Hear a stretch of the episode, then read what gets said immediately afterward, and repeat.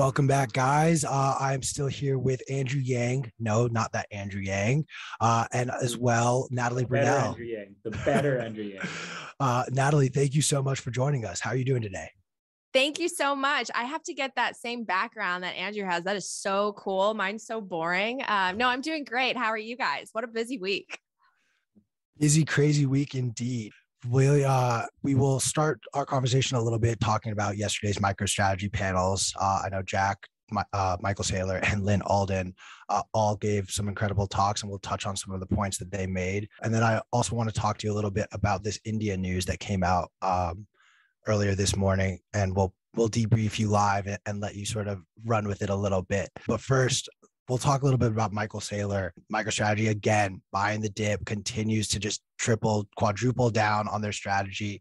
Um, all of us here, big fans of that. Would love to hear from you of any any sort of highlights that Michael mentioned in any of his conversations that really stood out to you. Yeah, you know, I, I never get tired of hearing from Michael Saylor. Um, and I think it's just incredible how bullish he he obviously is and how steadfast he is. When we had that correction just like a week or two ago with the whole markets bleeding out and equities falling, you know, he stands his ground and everyone that that doubts him or doubts the company and their ability to withstand some of these corrections and whether they're going to all of a sudden capitulate and sell. Um, you know, it's just it's amazing to see that he's like, no, I'm going to be buying all the all-time highs, right? I think that's one of the things he said, which was, you know, I, I think that's great. It's a great symbol of how much he believes in this because this is again a long-term game. Uh, you can't look at these short time horizons, and uh, I, I really love all the things that I've been hearing out of the MicroStrategy World 2022. Lyn Alden is probably one of my favorite voices in this space to listen to. Although every time I listen to her, I feel incredibly dumb and like I wish I could have just like a tenth of her brain um, because she has so much insight into macro and just like the history. I mean, in one of the conversations, I don't know if you saw, she was comparing inflation today to the 1940s and and contrasting it to why it's not like the 1970s and the amount of you know especially the amount of leverage that we have today and the amount of debt and so i always learn a lot um, these have been fascinating conversations and uh, yeah we can dig in a little bit more I honestly I loved the the comparison the 40s, 70s, and present day. I did actually get a chance to catch that portion of it, despite it being during our live segment. Um, and sh- she brought up some great points. I wish we did have those charts, but uh, could you maybe share a little bit with our viewers of just sort of what were the, some of the differences she was talking about in regards to the 40s, 70s, and present day, and why she thinks it's more 40s? Yeah well i'm definitely going to butcher this so i'm just going to go totally We're, just we're you know paraphrasing from we're a 30,000 foot view with with no knowledge the way that Lyn has. But basically in the 1940s you know this is this was World War II we did have a lot of debt because the, the country was printing a lot of money to help um, get us out of the the war essentially. And so we were pretty leveraged and we did have asset bubbles. And so inflation was similar in that sense um, because there was so much government intervention as opposed to in the 1970s we didn't see that as much and um, and we didn't have the amount of debt that we did. We didn't have the amount of debt creation. So volcker um, as the fed chair was able to raise interest rates in a way that wouldn't entirely collapse the, the market. Whereas today one of the things that i talk about when i go you know on my media hits is they can talk all they want about tightening and tapering, but it's really impossible to do because it would cause such a cascading credit collapse. I mean, everyone is so leveraged. It's sort of that everything bubble that I'm sure you've heard it referred to. We've got a real estate bubble, asset bubble, equities bubble, more money poured into equities over the last 17 years than than in in history. Um, and so, you know, really just like the tiniest prick could pop the bubble. And so what do they do? They have to they have to change uh, you know, they have to change their tune, they have to keep the music going, they have to turn dovish and keep the quantitative easing going, which I think is ultimately great for us because Bitcoin is so correlated to liquidity, which is something Lyn uh, also talked about. We've been correlated to liquidity, correlated. So if the money printer goes burr, Bitcoin's going to go burr as well. Um, although right now, you know, with everyone sort of expecting tighten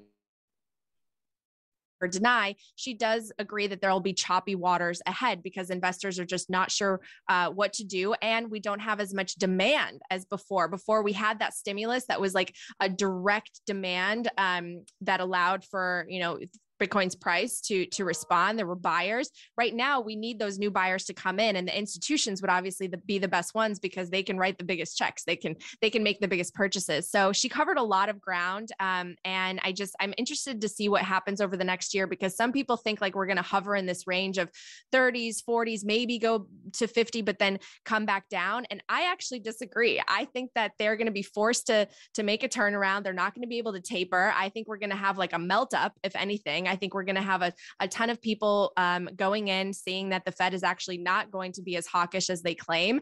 And I think that's going to be good for Bitcoin.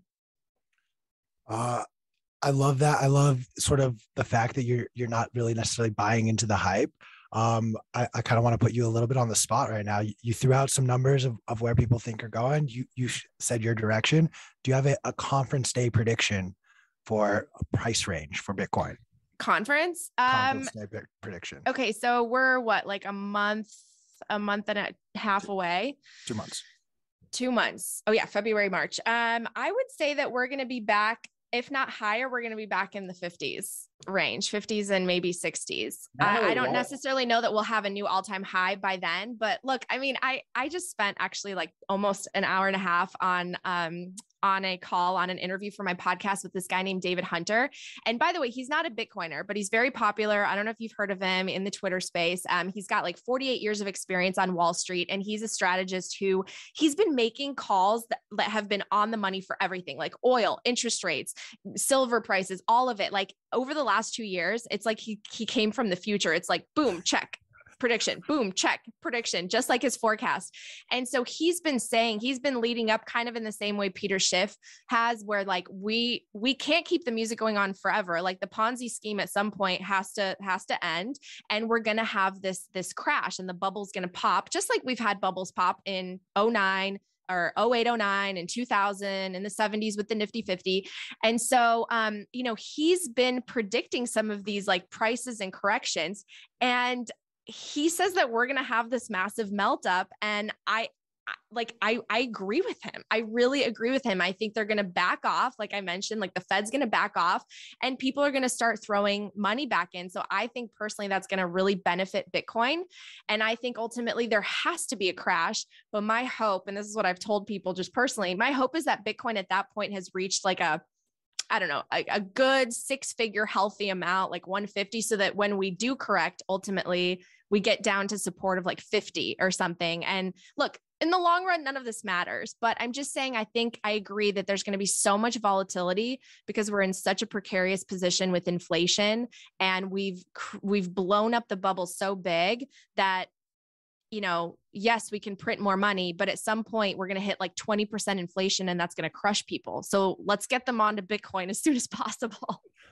Um, I will not attempt to take away from this interview. Be sure to check out Coin Stories. Natalie does an excellent podcast. Uh, I believe, correct if I'm wrong, available everywhere podcasts are available, as well as your YouTube channel. I don't want to take away from this. However, I have my portfolio open and I just kind of need to know what is the sector that's going to blow up based on your conversation with David? What is is it equities that he's really worried about? Is it the real estate bubble that he's working out? You brought up a very valid point. Everything is in a bubble right now because mm-hmm. the money printers just keep going. Does this mean everything pops? Does he think one by one a domino falls? Yeah, so he thinks that the the equities and these growth stocks, he thinks that the uh, the technology companies, the FAANGs, that we're not going to see the types of highs that we might see over the next year or in the, in a melt up scenario for probably many years to come if if ever. I mean that's pretty dire that's a pretty dire prediction but I do think that what we saw a couple weeks ago was almost a it's almost like a preview of what would happen when everyone starts to decide that the Fed has lost all credibility and they can't keep this charade going and everyone just has this immediate exit. I think it's going to be almost muscle memory, right? I mean, we saw how quick that like sell off was and people thought we're going to crash even harder. We're going to go to how, you know, levels that we haven't seen in many, many years. And then all of a sudden it, it corrected, but it I, I mean, some people in this space think that we can keep doing that. I don't think we can keep doing that. We, I don't think we're going to reach S&P 10,000, you know? Um, so, so I think it'll be interesting to see, but definitely equities will fall, growth stocks will fall, tech stocks will fall, commodities will soar. Um, you know, people are really bullish on like oil prices are going to go up, copper prices are going to go up. Um, and I think Bitcoin is going to go up personally. So Alex McShane, if you're listening, this validates my argument as to why steel stocks were a great way for me to get out of my tech and Bitcoin adjacent equities. so, so, thank you, Natalie, for validating that for me. Well, you know, uh, it's funny. Like I, I, um, I've been talking to David for many months, and he's oftentimes one of my most popular episodes. But he's not a Bitcoiner, and it's and but he's he aligns with all of our views.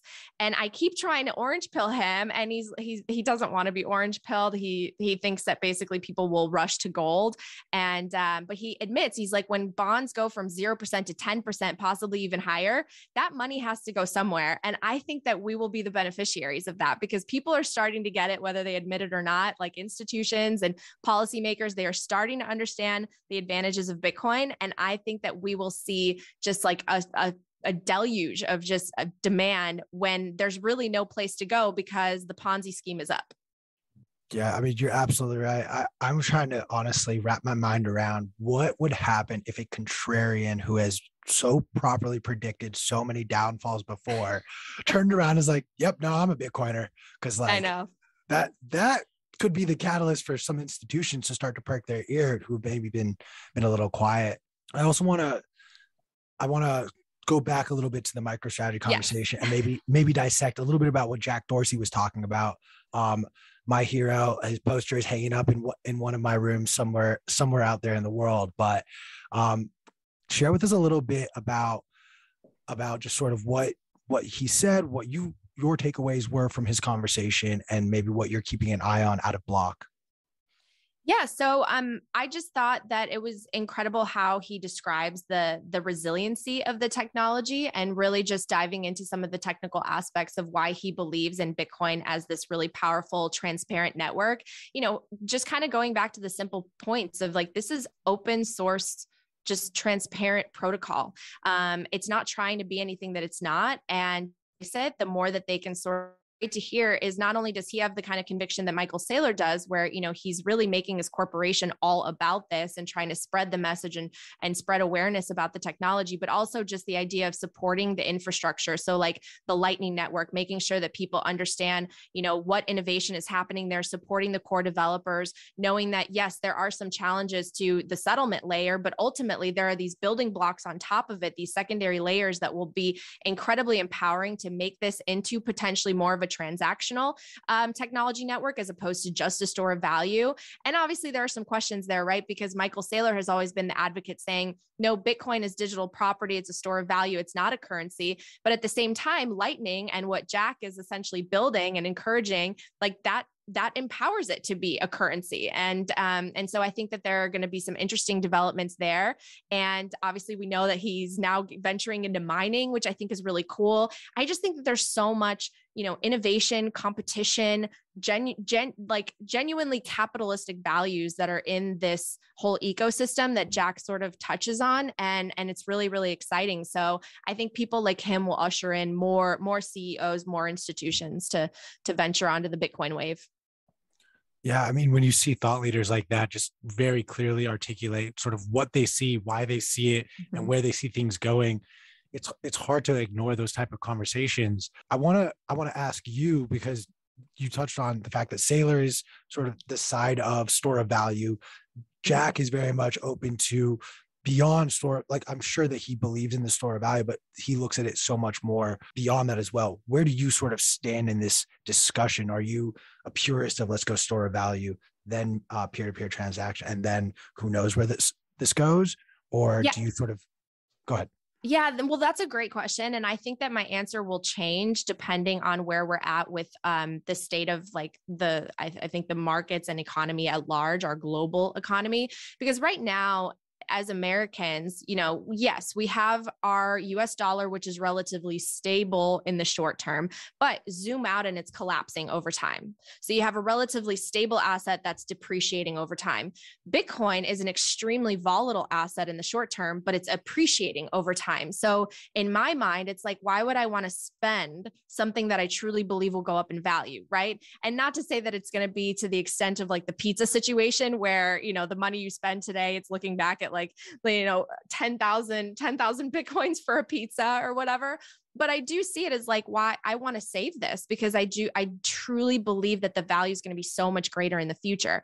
That being said, I think it's an incredibly powerful tool for transactions and as a medium of exchange in other countries, especially countries where they need to subvert oppressive governments or they have wildly higher inflation than we do here. So I'm incredibly inspired when I go to places like I went to the Oslo Freedom Forum conference last year with Alex Gladstein and you know his organization and just hearing from people in different countries from Afghanistan to North Korea to uh, p- places in Africa and Latin America where they're using it in real time because they need it. They want they avoid remittance payments, you know, when they're sending money between family members, um, and it's an incredibly powerful transactional tool as a currency. But I think that this is where things have to evolve a little bit more because if we position, I've always felt this way if we position Bitcoin as a threat to the US dollar, to the US banking system, to the central bank, to the Fed, I think we're going to create more hurdles for ourselves. We're not going to be doing ourselves any favors because immediately I think it's going to turn politicians off and it's going to turn the people who don't understand Bitcoin off as this sort of like destabilizer in the system, right? We had Hillary Clinton saying this destabilizes the world. Well, no, you guys destabilize the world with your dumb policies over the last, you know, 10 years, 20 years. So um, Bitcoin fixes this, but not a lot of people understand how and why. So I think that it's kind of like that Friedrich Hayek saying that, you know, in the Bitcoin standard, Saifedean references this quote of like, we can never take the power of money out of their hands unless we do it in a very sneaky way, where at that, where at the point it's like, you know, powerful enough and it's grown enough, they can no longer do anything about it. And that's the way I've personally always viewed Bitcoin. Um, it's growing organically on its own. It's like sprouting its seeds little by little, and pretty soon it's going to be a forest. Um, so if you want to spend it and you're in the US, cool but like I personally want it to be my my property, my digital real estate, my store of value.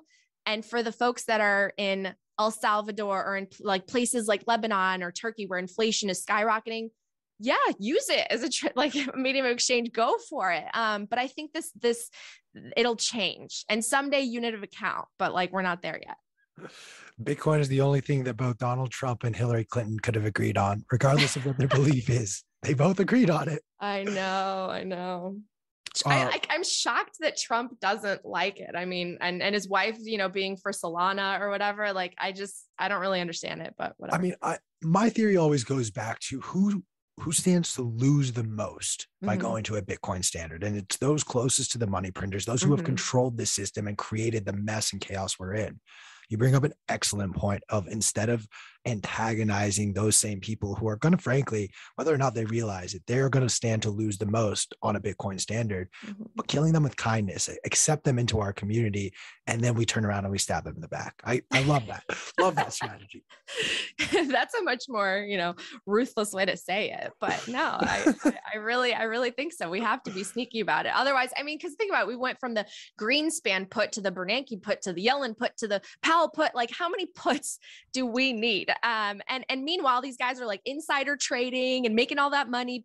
You know, Nancy Pelosi's buying her Google call option calls. Like, how the hell did she know about that? I'm just, I think everybody is tired of just like the bureaucrats making themselves fatter and richer and never being affected by it. Meanwhile, secretly, who knows, maybe they're buying Bitcoin and like everybody else gets screwed. Like, no, no, no, no, no, no. We're creating a new financial system where this doesn't happen. Hey, Papa Powell has a stash. I'm telling you this right now. Like, I don't, I don't care what anyone, I don't care if he says, no, I don't own Bitcoin. He owns Bitcoin somewhere. And maybe, Well, maybe it's GBTC. I, I honestly, I really believe that too, right? And this is the beauty of the system is like we we how would we know that? How would we know? Um, but some of these people have to be stacking and just not talking about it. And these big tech CEOs, you know, the people that who are technically closest to the printer, we've already seen billionaires come out and say, "Yeah, I've got a bunch of Bitcoin from Mexico to here in the U.S." And I think we're going to see more people admit that they do. And I certainly believe that there are politicians out there who who aren't admitting it, but but might have been stacking. Nancy Pelosi probably has a massive stack. honestly, honestly, just wait, wait to see the announcement of Nancy Pelosi's wallet two or three days after the announcement of whatever Right? Bitcoin regulation comes out. A oh, hundred percent. totally, totally. Like, of course, I, I would expect nothing less. Um, on the on the topic of policy, uh, there's been a lot of news you covered recently. Some some of the news about legislation being introduced stateside. Before before I make you essentially regurgitate your words, um, talk to me a little bit about what Natalie Brunell would do if she had the power to increase or introduce, excuse me, legislation in regards to Bitcoin. What is Natalie Brunell's first law of Bitcoin? the first law of Bitcoin um, for America. I would buy it as America. I would print money to purchase it so that I could try to fix this massive debt, debt spiral. Um, no, honestly, that's the first thing I would do. I would make America buy Bitcoin in the same way Bukele did. Um, let's do that the, the legal tender thing, like again, it's just I'm okay with it. Like I believe the more freedom, the better, and people should be able to transact with it. Um, but I I'm not bullish on these bills passing, the ones that we're seeing in Arizona and some of the candidates in Texas coming out saying they want their states to you know legalize Bitcoin as tender. I think it's really great and progressive and inspiring of them to to come out and, and say that. I just don't think we're prepared yet for sure. Um, but in the future i definitely see that happening. You know long term i think that that's really inevitable. Um, i certainly don't want them to tax it in the way that india is threatening to tax it. I mean geez it's like I remember a couple months ago when yellen threatened to like tax unrealized gains? Well you know what? Let's tax your unrealized promises. Let's actually tax your speeches to different places 100% since you make a bunch of money just going around speaking to the big banks that you so, you know, supposedly regulate. I'm really on a kick today, aren't I? Um, oh, I love this. Oh, we, we could keep going for hours on uh, this yeah so i i just i wish that the us would recognize this as as as pristine computer network technology network and also just just put it on the balance sheet. Put something on the balance sheet that's not a melting ice cube and stop buying treasury bonds. Um i i love it. I mean i very vocally have said what if instead of the trillions of dollars the fed printed to boost our yeah. stock market legalized casino to legalize casino we're not calling it a stock market uh, and instead just bought Bitcoin at under 10K token at that point, we would be in a much better position, I personally think. And I'm glad that you see it that way as well. You touched on now briefly the Indian news. Uh, I do want to dive into that a, a little bit with you, and then we'll return to to the domestic issues at hand. As you mentioned, in, India has essentially rescinded their previous ban on cryptocurrencies, and they're introducing a 30% tax.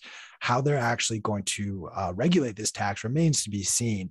Um, but what are your first thoughts and instincts on this news of essentially India balking on their ban?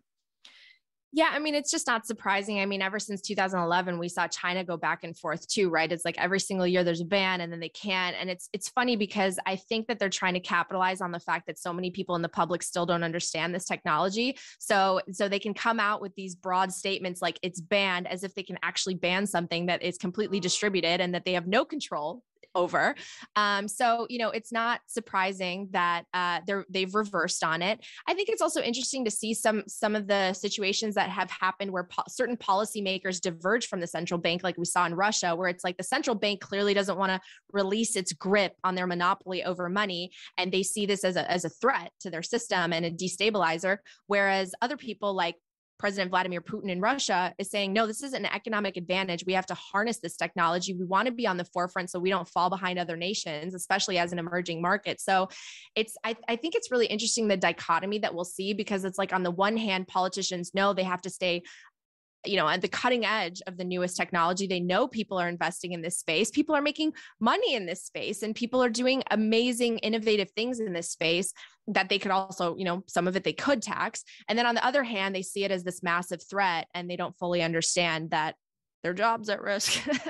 Um, and so you know it'll be interesting to see how it plays out. I you know how do you tax like you know it's so hard to keep track of of these wallet um, transactions. And i know that they're trying to introduce some of the the technology like i reported on the the address ownership that like the verification systems like we need to make sure to raise awareness so that that does not happen. You should not be in a in an environment in a system a platform where you have to give up all this information that you know identifies you specifically as this wallet owner and having to hand over pictures and social security numbers like that's that's we don't want any censorship we don't want anything like that. So i think that there, there just needs to be more education and more awareness because they're going to try to take the money. Of course they are. Why wouldn't they? They want they want a piece of it. Um so so it'll be interesting to see how how it plays out. Yeah i mean again, we keep hammering the same point home. So it seems to be a, a general theme globally. But those who have the most to lose are going to be holding on to their power as tightly as possible. And we're, we're mm-hmm. seeing it mm-hmm. play out. India and Russia. We'll, we'll continue to see this play out around the world. Um, but now coming back to America, um, we're seeing a lot of a lot of buzz. Arizona introducing it as possible legal tender a, a, candidate out of Georgia is also introducing Bitcoin in some capacity for mm-hmm. their state. Texas has done a lot of work. And now we also have Cynthia Lummis, whose bill should be getting introduced to Congress in the coming weeks. Um, what are some things that you're keeping an eye out? What are things that you're like, this is this is going to be the big thing out of this space, or maybe we're just sort of waiting patiently uh, to see decisions get made? Yeah, I mean, I'm certainly waiting to see if there's going to be more clarity on the other cryptocurrencies. Um, one thing that you know, Lyn and Michael actually touched on this during the during the panel yesterday was just talking about the idea that it's it's pretty clear that regulators view Bitcoin as digital property, and here in the U.S., we really do still have stronger property rights or the the notion of property rights than in places like China that are more authoritarian and they have more control from capital controls to social controls. So um, I I don't have too many worries about Bitcoin other than a lot of the policymakers, especially on the left, coming out and making those energy arguments and attacking the mining community. But we are seeing those hearings, right? Like we just had one a couple weeks ago where people from the industry, leaders from the industry are coming out saying, no, we're going to educate you on how proof of work actually works and why the energy is is not as much as you think and it's also a positive a net positive for the world um, so I, i'm waiting to see you know what what other developments happen in the mining space since esg is like this big big narrative right now. Um, but also, I just think that this, the other cryptocurrencies and the other tokens will at some point be deemed uh, securities, and I wonder what that what that will mean, what that will look like, because you know we've talked about this before, and we talk about it in the space all the time. Bitcoin, yes, it's technically crypto, but it's so different from crypto. It's so different from any other cryptocurrency out there it really can't be lumped under the same umbrella. It can't be you know taxed or, or looked at as the same type of investment i think. And so there has to be more clarity. And i think the clarity will be a good thing ultimately because it'll give you know some direction to institutions and whether they could put it on their balance sheets or whether pension funds can invest in this space. And for me the biggest thing probably will be that spot ETF. Like I think if we had that spot ETF by now, we would be in the hundred thousand and higher range. Um, and they're really dragging their their feet on it. Lyn Alden, you know, touched on this before. It's not like this is unprecedented. It's Canada already has a spot ETF. So like, why are they dragging their feet? Is it because they know they're going to shoot the price up? Um, so I'm waiting for like regulatory clarity clarity surrounding the others being securities, the ETF and uh, and just you know more mining more mining developments. I uh i always love the argument that as far as energy and mining goes for bitcoin the fact that we don't really calculate just how much energy goes into maintaining banks maintaining our fiat currency. I mean I would love, I would love for someone to, in the next hearing, literally show or show the chart that shows, hey, just to operate all the ATMs in America, this is how much energy that uses. Yeah. Just to, just to maintain our military that essentially backs up our yeah. dollar. That's how much energy this uses. We seem to. I, That's a great idea. I don't Someone could punch those numbers.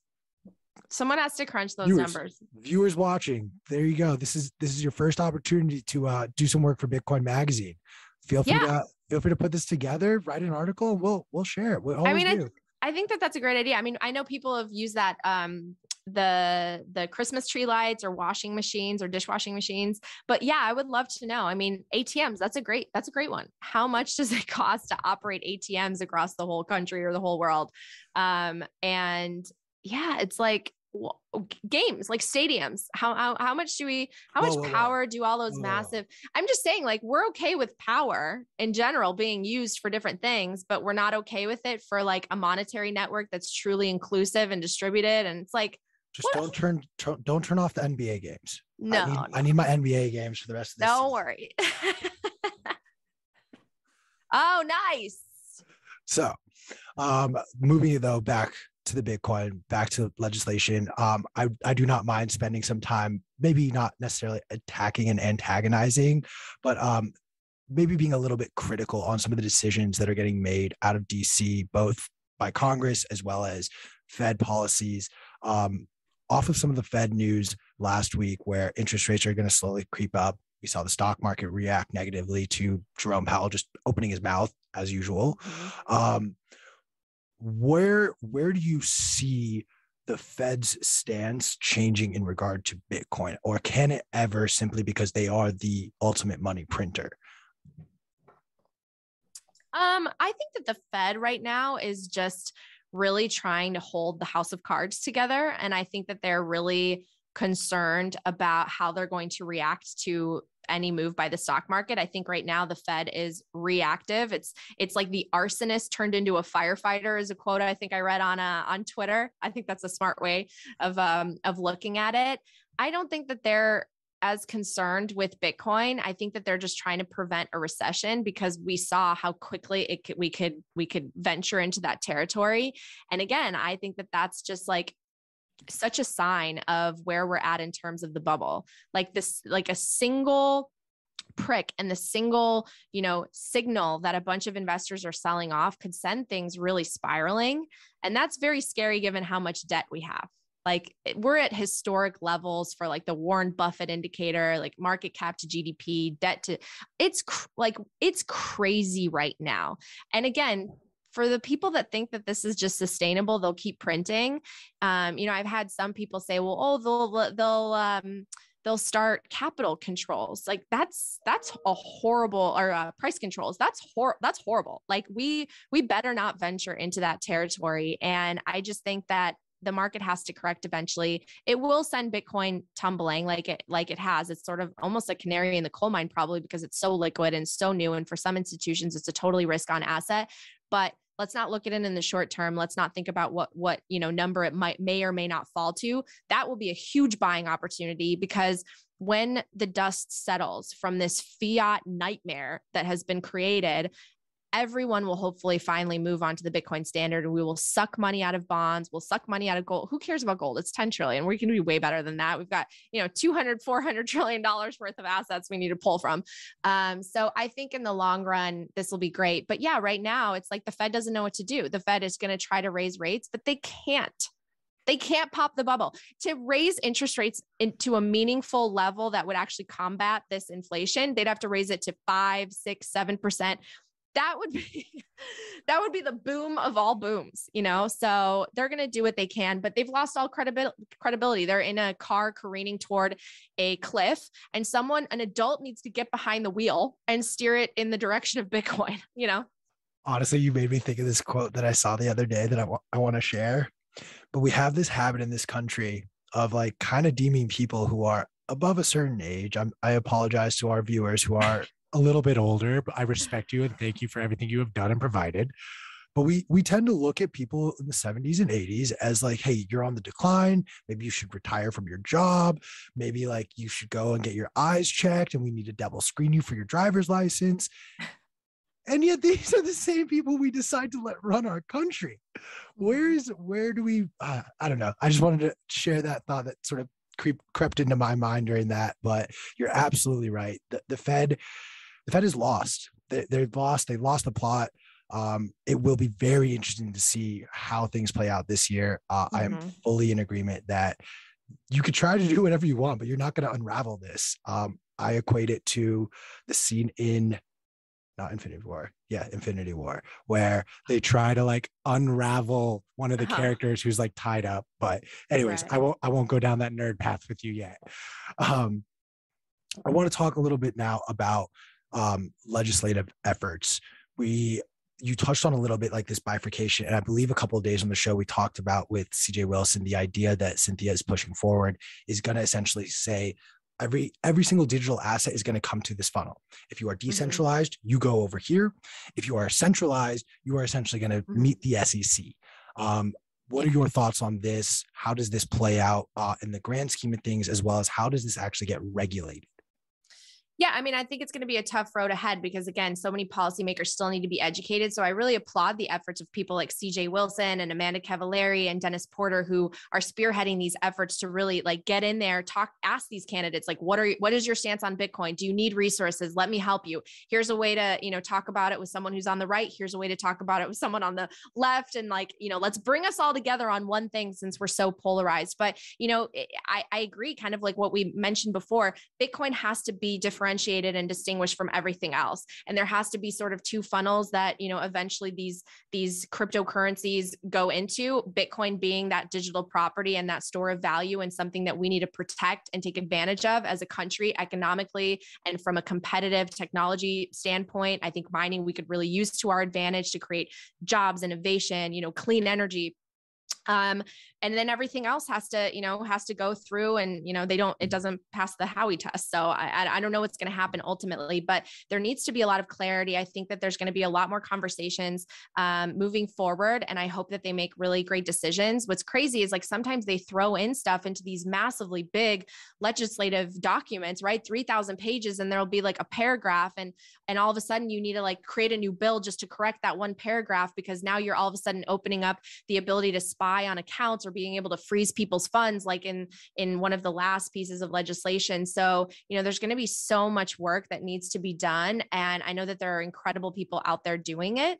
And so i'm excited to see sort of what happens but um yeah i just we need to make that distinction just like fidelity did recently in that in that um, publication they put out that like bitcoin is very very different. Bitcoin should not be looked at in the same way and bitcoin is the thing that you know cynthia lummis said on on, on the congress floor like thank god we have this. I mean that's why like it's funny because we talk about such serious things and it's like doom and gloom crash whatever but i've never been happier and more hopeful because bitcoin exists and I'm so excited. And all of these efforts are so positive because this is the like, if we didn't have Bitcoin, think about it. Like, where would we be? I would have no hope for the future. It would be like a crash and then what people move on to gold or, or what? Like, I, I experienced in my lifetime yet another just like economic disaster zone. Like, I lived through the, through the recession, um, 0809. So, I just really see a lot of hope in this, and we just need to educate the policymakers and the powers that be.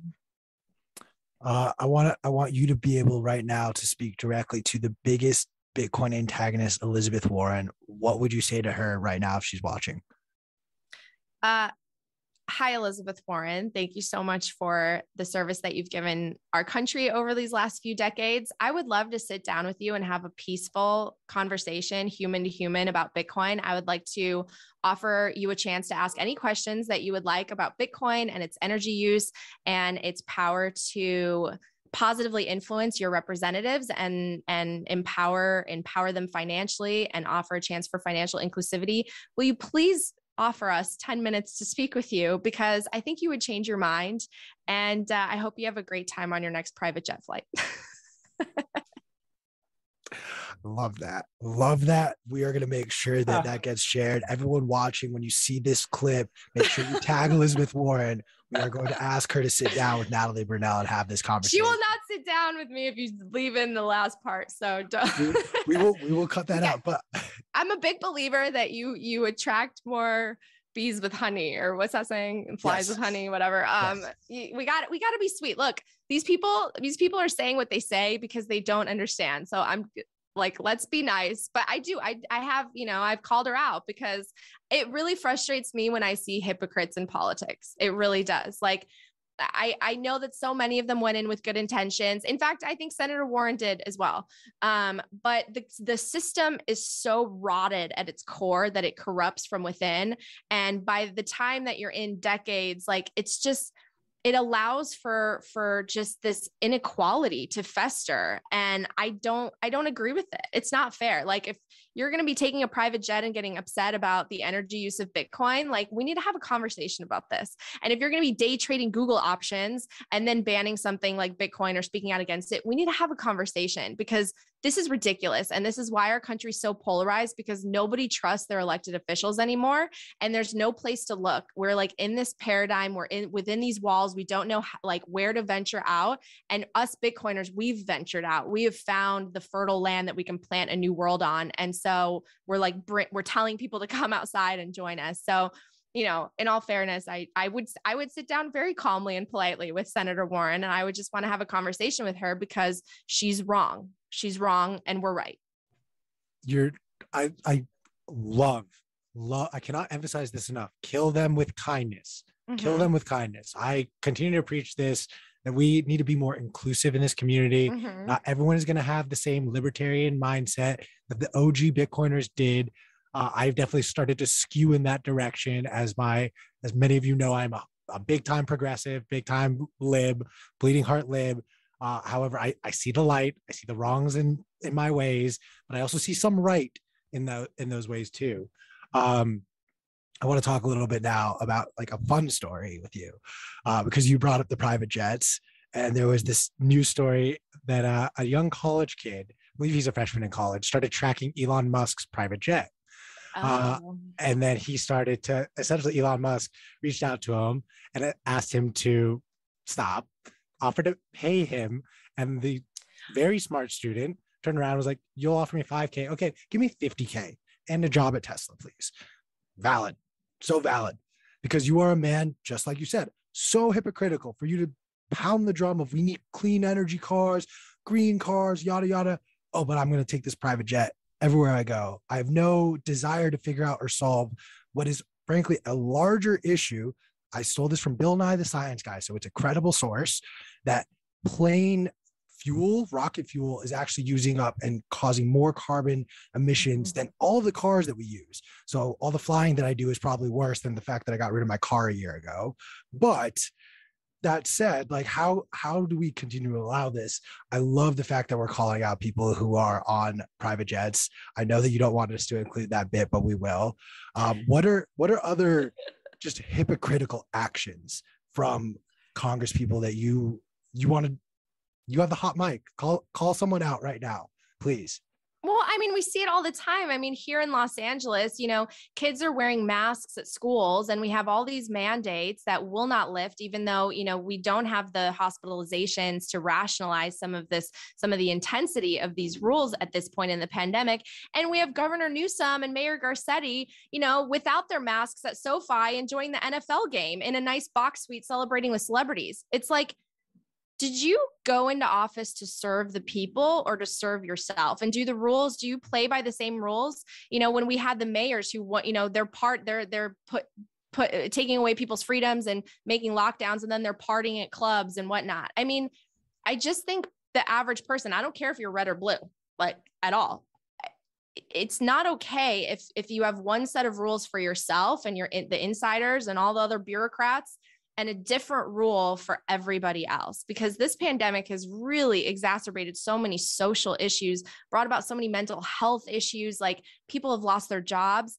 Like if you're going to say, oh, you have to wear a mask, then you better be wearing that mask everywhere in the stadium because it's technically it was, it was, you were supposed to wear it in the stadium. So I just think that's ridiculous. You know, and it's funny because right before I left my probably a year before I left my news job, one of my biggest stories was a story about political hypocrisy and i'll never forget it because it like went viral and a bunch of uh, publications um, uh, shared it. There we had an la council city uh, la city council president who moved uh, to defund the police by like 150 200 million dollars. She was like we need to take the money out. We need to you know we don't need as many cops. And uh, i caught her having 24 7 taxpayer funded two police officers sitting outside her house at all times. At the same time that she's moving to defund the police. So i went there and i'm like with my little iphone and i'm recording you know the the 24 7 security detail. And i talked to them and i was like hey how do you feel about this? They're like well she's moving to defund us and like we have to sit outside her not just one person we have to have two. Round the clock 24 7 when she walks outside she doesn't even say hi to us. Like what in what world is that okay? And I call, and I tried to talk to her. I tried to go to her place. I tried no comment. She didn't answer. The second, the second that I started asking questions, the security detail was gone. It's, I mean, it's like, why do you get a private security detail while crime is surging, you know, 300%, but the average citizen doesn't get their cop? I like, I don't understand. Am I just like being too altruistic that I would oh. not do that? I mean, I just, hypocrisy really, really, really frustrates me. And we have so much of it today because we've allowed the fiat system allows crony capitalism to breed. And it's like, oh, yeah, you can blame the rich guy. You can be like, it's, it's caused by him. No, it's caused by you incentivizing him. It's caused by you injecting easy money into the system and making it easier and easier for the rich to get richer and the poor to get poorer. So and and people, that's the problem is they don't understand that basic concept in, in economics and like how money printing works. So um yeah, hypocrisy really, really, really frustrates me. I do not, I do not like it. Uh, I, w- I want to take a quick moment to say thank you for doing real independent journalism because we don't see enough of that and you see the work you did made a direct impact and Mm-hmm. difference and you saw change happen so thank you thank you for doing you. incredible work my hat goes off to you so thank you for that uh, gavin newsom fuck you uh, that that's my soundbite on that front You know, Uh, I tried to reach him because he like accepted Bitcoin for one of his campaigns in the past, and I wanted to see if he's still like if he still had it or like collected it, what, but I never heard back. So um, I would like to highlight something as well, hypocrisy that that actually happened yesterday in our state. um, i don't know if you caught this but the the movement for single payer healthcare was being put on the table. And this was a big movement by democrats and progressives all over the state. This was a campaign platform that many democrats ran on promising constituents that this was going to get passed in the state of california. It was pulled off of the votes and someone found out that over the last two weeks private insurance companies have been flooding money into all of these democrats campaign regardless of how you feel about that i i was horrible. I was horrified to see that that was the the result of something that was very important to the state of California, very important to voters that they just don't care. And it goes to show you that the, their priorities are unfortunately not for their constituents.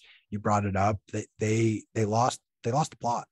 Maybe when they started, they had good intentions, but a lot of them seem to be more focused on monetizing their fame, monetizing their abilities, and focusing on who do I get to speak for after this? What trips am I going to get invited on based on company retreats that want to hear me talk? Um, I know the It- system. It's just the system's completely broken, and it allows. I mean, money in politics really corrupts everything. Uh, there's no consequences. I mean, literally, I the thing that I, I would always just marvel at when I was a journalist covering politics or campaigns. It's like these people fail up constantly. They like they could misspend money and they could, you know, just totally waste it. There could be complaints and like boom, they're reelected, they get a higher position, they get more salary, they get guaranteed pension. I mean, it's like, I just don't think that this would exist in a system that is based on actual, like hard money and ac- an actual sound economy and real interest rates and price signals. And if we shrink the government and make people more accountable, I just think that, you know, this is one of the things that Bitcoin hopefully will address fundamentally because our system is so broken. It's really, really sad and it attracts it attracts the most power hungry people. Just think about it. Think about what kind of people are attracted to becoming politicians today. Totally. I mean, not a lot of great people. No, I I shout out my roommate freshman year, Samir Agrawal, who is genuinely one of the smartest human beings I ever met. Went to Harvard for law school after graduating undergrad as like one of the top students at GW, and he is a in Pakistani uh, gentleman. And we had a conversation, just both being Middle Eastern. He was like, "Dude, when I was a kid, I wanted to be president." Mhm. And, and as I've grown up, I've realized like that's not a possibility in this country. And I'm like, but you are exactly who we need. Is like you are the perfect person. Everything, but regardless to that, um, I do want to uh, talk a little bit while while we still have you for a little bit longer about the conference. Um, I know you Yeah. attended last year. We it was a, a great party, and I know that we have a lot of stuff. You'll be speaking uh, at the conference this year, and maybe have a couple other things. We don't want to announce those, but just yeah uh, maybe share some things that you're excited about for the conference.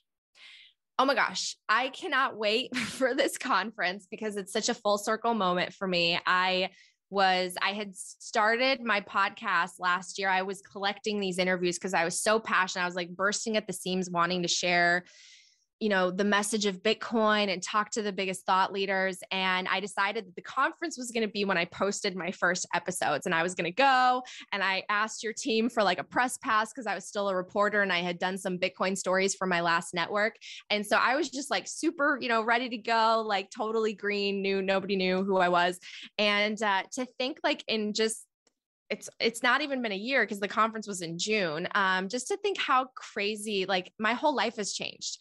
I went to that conference and I lo- I posted a couple episodes, and this space is so incredibly hungry for this information and content, and they're so kind and like supportive that I had people within those few days coming up to me being like, "Hey, you're the Coin Stories girl. Like I listened to your show," and I was like, "You found it already? Like it's like there's two episodes up." And it was so nice like it felt so supportive and i met like i literally walked up to michael saylor backstage with my dinky business card and i was like will you come on my show? He came on my show. Uh, i went to Saifedean's dinner and i begged him to come on my show because he was ignoring me Saifedean um, and he was like i'll go on your show. So my whole career basically you know it, it started at that conference and i'm so grateful for it. I met so many people and heard you know on stage these these amazing thought leaders who are speaking in, to my core to my heart like they want to make the world a better place through fixing the money.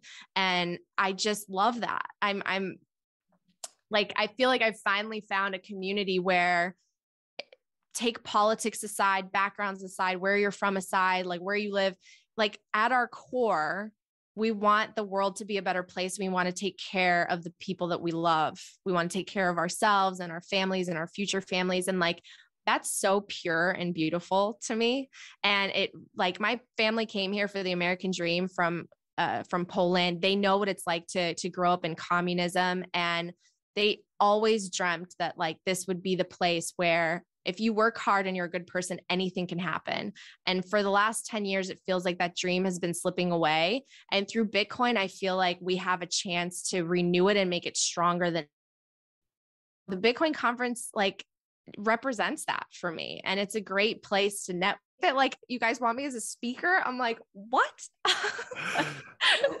I really appreciate that. I mean, I, I love the fact hearing like the journey that, you know, you, you pretty much started, it helped launch your career. And here we are. left my job four months later. Yeah. I love that. I mean, look, I, I pounded that drum. Now you're hearing Natalie share exactly that. Going to the conference changed her life. It helped her yeah. work in Bitcoin. If you are watching and want to change your life and start working in Bitcoin, the conference is the place to be. You will shake hands and meet more people in this space than any other event around the world. Uh, mm-hmm. Use code YTMAG to get 10% off your, your tickets. Um, I also want to maybe touch on a little bit, you know, going from attendee to speaker now. What what goes through your mind? What are you preparing for to talk? Like, talk to us about that. Yeah, I mean, I don't know. I think it'll depend on where we're at because things change so quickly in Bitcoin. It's really funny. You know, the one thing I will say that has a lot to a lot of similarities to my last industry, my last career, I worked in news, is it's 24/7, right? So like I've all I feel like I've been programmed to constantly be be able to react in a couple seconds to a massive change. Like I used to be woken up in the middle of the night because some crazy breaking news event happened, right? And here we are in another 24/7 uh, industry. And so it's exciting. It can, it can be a little tiring, but I'm just excited to see, you know, all the things we sort of talked about. What's the Fed going to do by that point? Will they have hiked rates? Will the market have corrected? Will we be in a rally melt up? Will we have a new all time high? Um, I'm excited to see all the the other speakers and just again, like I feel really, I don't feel worthy of being among them. I just, you know, I do one thing. I like talk about Bitcoin. You know, I I my skill set for the last 10 years is just speaking some of it on camera. And uh, and i just want to share the message of bitcoin. So if i can do that through through this conference uh, i'll be a happy camper. Um, i love that. I mean natalie i've been watching your content watching your interviews on coin stories. It's been very informational for myself continuing to learn. Um, so thank you for continuing to do that. We need more people just out there continuing to share because it's beyond just our network um, I love the way that you you approach it with empathy and compassion. Kill them with kindness. That that's going to be the motto I keep saying to you, and we're gonna we're gonna do it. We're gonna change the world by killing them with kindness. Thank you. Well, I love your team so much. Thank you guys all for being supportive. And and if there's you know anyone else that I can help educate, like send them my way because I, I want to bring everyone onto Team Bitcoin. And you guys are just great. So thank you. I'm so excited for the conference. We are going. I'm gonna Elizabeth Warren Natalie Brunell, that conversation is going to happen on Bitcoin Magazine Live, and it's going to be great. Natalie, thank you so much for joining us. Everyone, make sure to check out Coin Story. She's going to have an op- awesome episode coming out with David Hunter as she's Mhm. teased with us today. So be sure to check it out. She's had some great interviews there as well. Yep. Yep. Yep.